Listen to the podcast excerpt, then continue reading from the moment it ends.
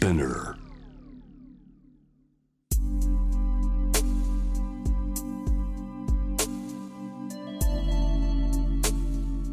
眠らない街六本木。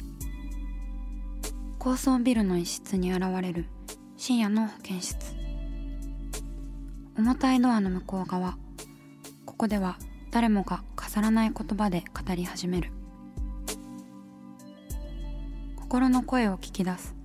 特別な聴診器を持って迎えるのは酒と涙と哀愁をこよなく愛するイラストレーターの田中美咲。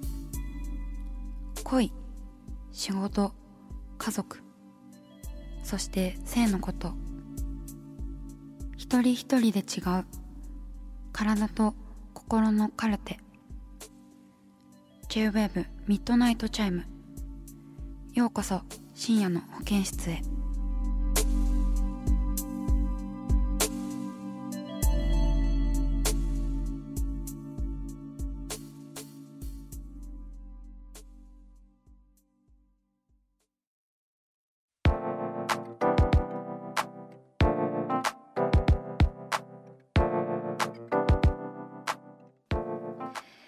田中美咲がお送りしています。深夜の保健室ミッドナイトチャイム。続いては田中美咲のファイト一筆。リスナーから寄せられたお悩みに私がイラストでお答えするコーナーです。ラジオネームあおりんさん学生千葉県の方です。こんばんは。初メールさせてもらいます。私は20歳ですが今まで恋愛という恋愛をしたことがなく恋人もいたことがありません。少し気になる人ができても遠くから見ているだけで何もできなかったり仲良くなれたとしても何も行動できずに終わってしまいます。好みの顔も決まりきっているためいいなと思う人に出会うことも少ないです。そろそろ恋愛を始めてみたいと思うのですが理想も捨てきれず勇気も出ません。そんな私にアドバイスがあればいただきたいです。とのことです。あおりんさんありがとうございます。ねえ。いや結構その恋愛したことないっていう方多いですよね。あのミッドナイトチャイムにメール送ってくださる20代の方で。結構よくあのお悩みで来るなっていう印象なんですけど。もうでもそんなやったことないことを始めるのマジ難しいですよね。うん。好みの顔決まりきっているんだ。それもすごいですよね。20歳で好みの顔が決まりきっている。いやそうね。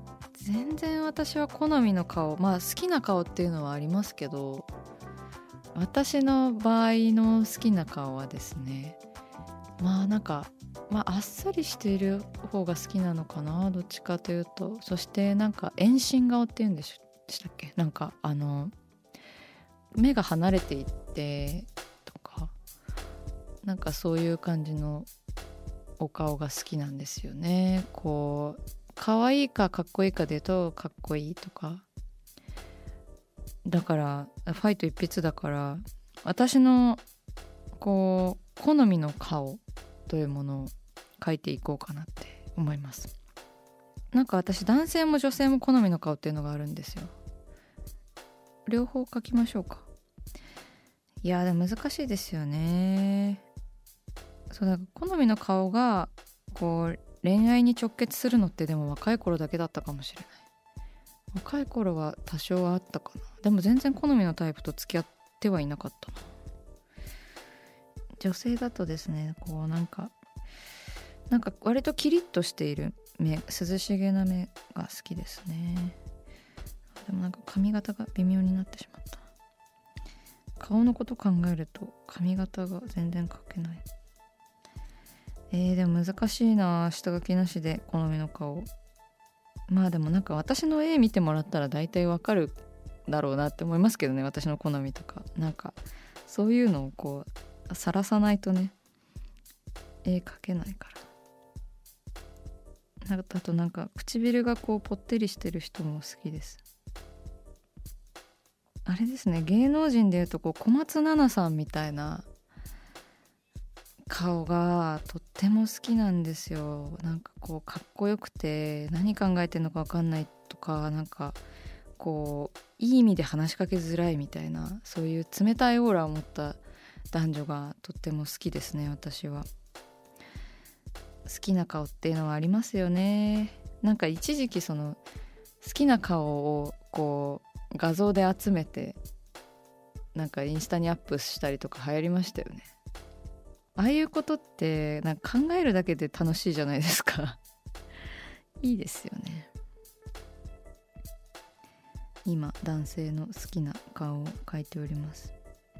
へえ切れ長ですね。どっちもすごい切れ長の目になりました。男性の方はなんか唇。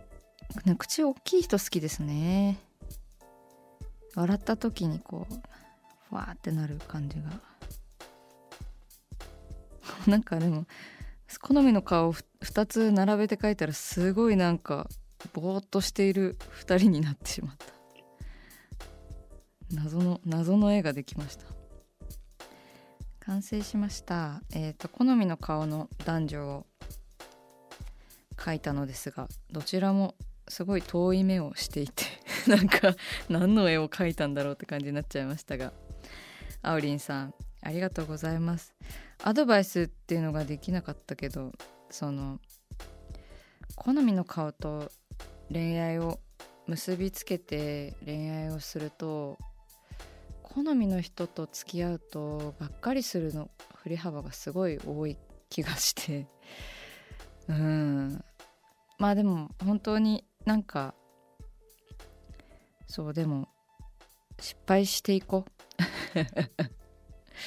まだまだこれからですよ。はい。えー、あおりんさんの絵のイラストが完成したのでイラストは番組インスタグラムにアップしてみんなでシェアしていきます。これまでに描いたイラストも見ることができるのでぜひチェックしてみてください。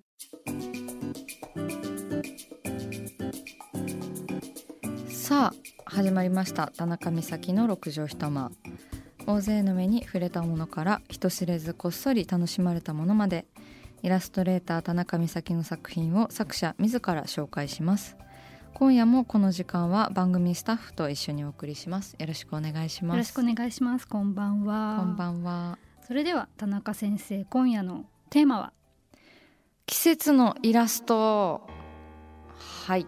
はい。季節のイラストでございます、うん、季節感大事ですよね。そうなんですまあなんかその季節のイラストっていうかやっぱりこう普段からそのイラストをお仕事で描いたりとかあの日頃日頃からこう仕事じゃないイラストを描いたりする時にずっと季節感はねあの大切にしているというか季節日頃過ごしててあるので、うん、やっぱりなんか絵日記的なところでこう季節感っていうのは出ると思うしでも私のイラストって結構その部屋の中のイラストが多いのであそんな印象があります、うんうん、で背景も描かなかったりがあるので季節感を結構出すのがなんか難しいなって思う時もあるんですけどまああえて季節感を描かなかったりとかもあるんですけどね、うん、でもやっぱりこう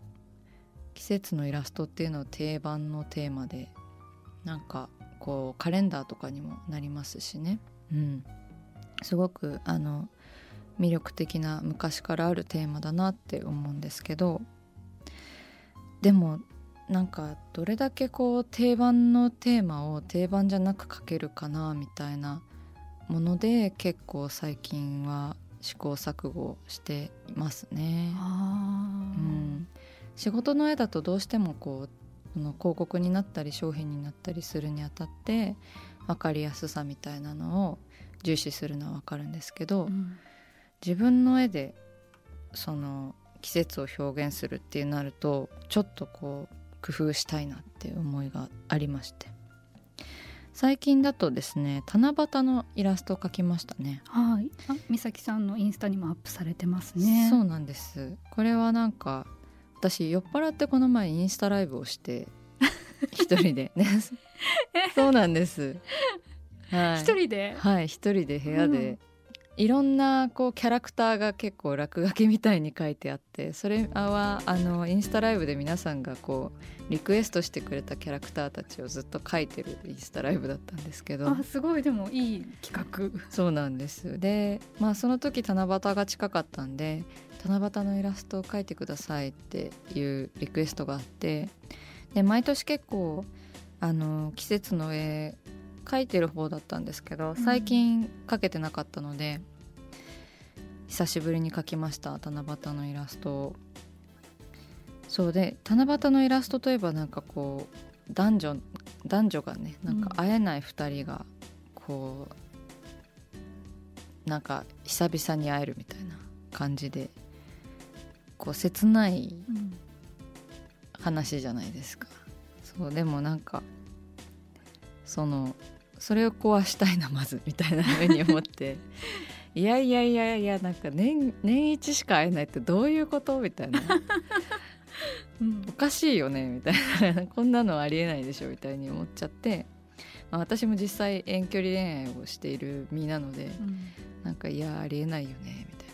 毎日会いたいよねって思ってその女性一人のイラストでですねこう窓窓越しにこう天の川なのかタバコの煙なのかちょっと分かんない。なんか混ざっちゃってる感じで。そうかちょっと煙にも見えますね。そうですよね、確かに。そうタバコの煙をこう天の川風にしようっていうのはなんか最初から決まってて。なんかそこからあのイラストを膨らませていったんですけどうん。あとはなんかその七夕にこうちょっとモダンな女性っていううんうん。なんかその相性がなんかいいのか悪いのか分かんないんですけど、うん。結構ちぐはぐでなんか昔ながらの七夕とこう、はい。すごいおしゃれな家具に座っている、うん。こうモードな髪型の女性の相性ってどうなんだろうっていう感じでこう実験的にあこう組み合わせてみたんですけど、まあ、あとはそのなんか短冊くしゃくしゃってして捨ててるっていう。ー 初めから見た時あのティッシュかと思いました、ただそうですよね。そう美咲さんの絵によく出てくる。はい私の絵によく出てくる、まあ、形はこうくしゃっとしたティッシュなんですけど、うん。こう色がついてて、ねうんうん。あのゴミ箱に色とりどりの紙くずがこう積んであるっていうあのイラストを描きました。キャプションは「こんちくしょう毎日だって相手よ七夕」なんですけど。ちょっとでもやさぐれた感じがいいですね。やさぐれてますね。ね。そう。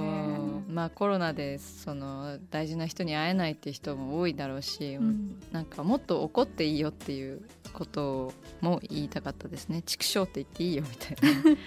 そうなんかそのまあ理不尽なものからちょっと解放されるっていうかこう願うだけではなくてねなんか悔しい思いをしてもいいんじゃないかな七夕でそんなしんみりならないで。なんか何が七夕だみたいな。何が年に1回だみたいな感じのイラストになったかなっていうふうに思います。はい。だからそのこうやって工夫して自分の中の頭の中のこう季節感っていうのをどんどん、ま、時代とともにアップデートしていけたらいいなっていうふうに思いますね。だから来年の七夕のイラストはなんかもっともっとドラマチックでしんみりしてるかもしれないし。そしたら田中さん何があったんですかっていうか、感じかもしれないけど。はい。ねでも本当になんかこう年を重ねてイラストもその季節感もどんどん変わっていけたらいいなっていうふうに思ってますね。